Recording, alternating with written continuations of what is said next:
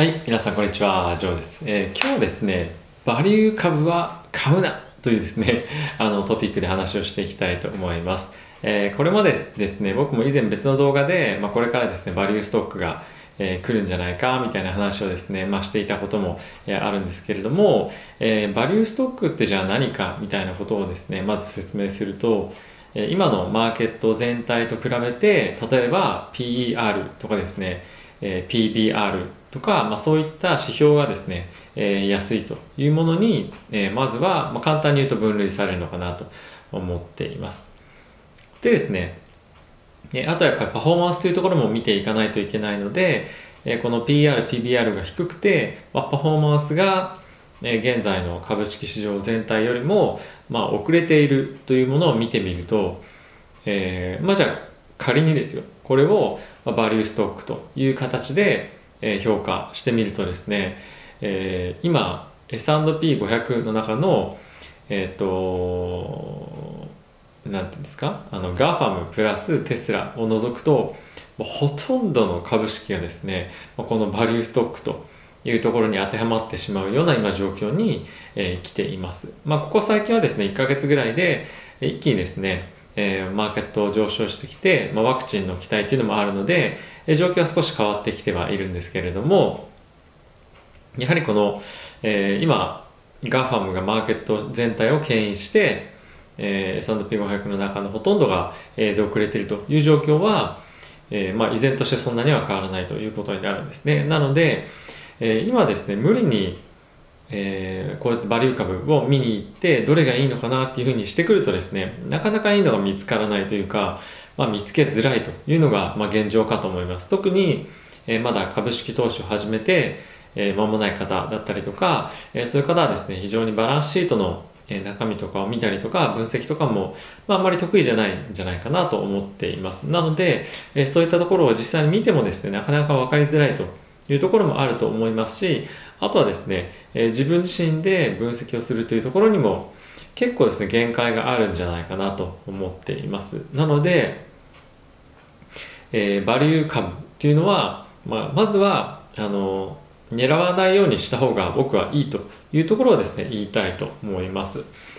でかつですねあといろんな、まあ、ここ最近本当あの1ヶ月弱は数週間っていうのは違うんですけども結構その S&P の中のバリューインデックスとかっていうのが、えあると思うんですが、まあ、こういった株はですね例えば PR が、えー低いもの500銘柄の中の低いものの100銘柄に投資をしているというふうなものになっていたりするんですね構成銘柄が。でそういうものだと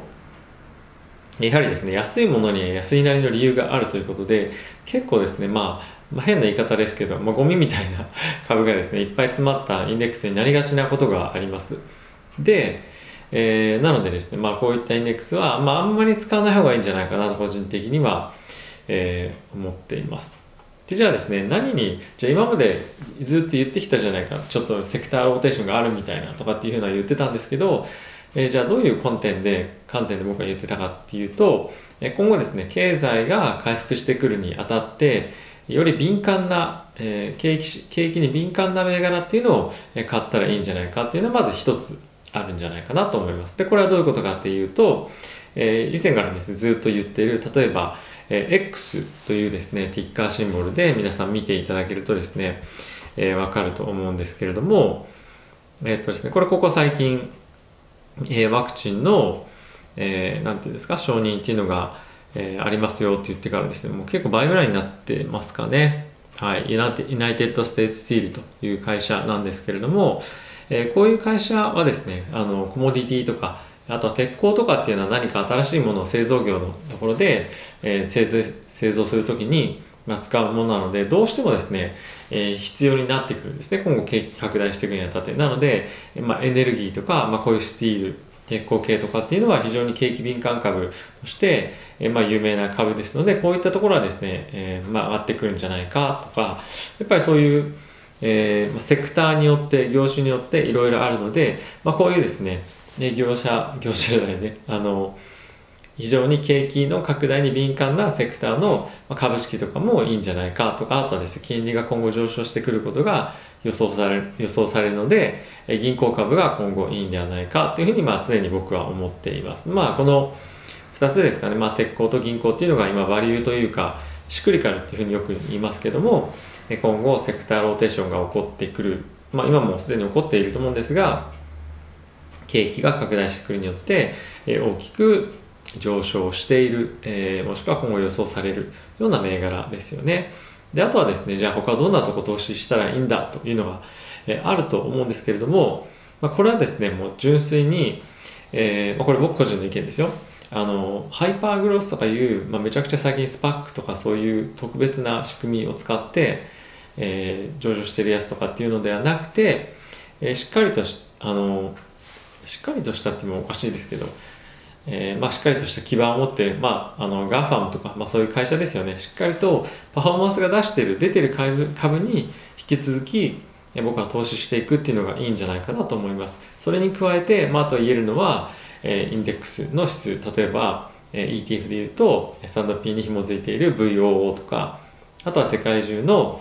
えーまあ、株式に投資できる、まあ、その他の、えー、ETF とかっていうのもまあ僕はいいんじゃないかなと思います。結構ですねバリュー投資がやっぱりいろいろいろんなとこで、えーまあ、話題になることも多いのですけども、えー、まだですね始めた投資始めたばっかりの人だったりとかまた、まあ、僕も含めていろいろこれまで経験がある人でもですねバリュー株っていうのは非常にやっぱり難しいっていうのとあと時間がかかるんですよね。あのこれが安いというふうに思ってもあの本当にこれがじゃあ安いとマーケットが認識しないと買ってもらえないわけじゃないですか、まあ、それいろんな個別株とか小さい株でもそうなんですけど安くてもいくらいい会社でも知らないとみんなが知らないとお金が集まらないんですよね。なのでそういった銘柄に狙って投資してずっと寝かせておくよりもしっかりとですねパフォーマンスをもうすでに出している銘柄もしくはあとは歴史的にもしっかりと株式の上昇が狙える S&P とか、まあ、そういった指数にお金を入れるというのがえ僕はいいんじゃないかなと思っています。はいまあ、先ほど最初に言ったような、えーと、景気敏感株とかあと銀行系ですねユナイテッドシティールとか、まあ、そういったところもですね、まあ、少し若干難しいなとかやっぱ個別株怖いなと思う方もいらっしゃると思うので、えー、そういう方はですね、えー、セクター別業種別の ETF っていうのを活用するというのもありますしもうそういうのが難しいというふうに思えば、えー、S&P の ETF、VO とかですね。あとは全世界に投資をするような VTI とか、まあ、そういったところを中心に、えー、取引をする。もしくはあとはですねあの、まあ、ナスダック関連は今後も上がってくるとは思うんですけども、えー、ナスダックの銘柄でも、えー、今後ずこれまでずっとパフォーマンスを出しているようなところに、えー、これまこれからもお金を入れていくっていうのが僕は一番ですね確実な、え、投資の手法なんじゃないかなと、え、思っています。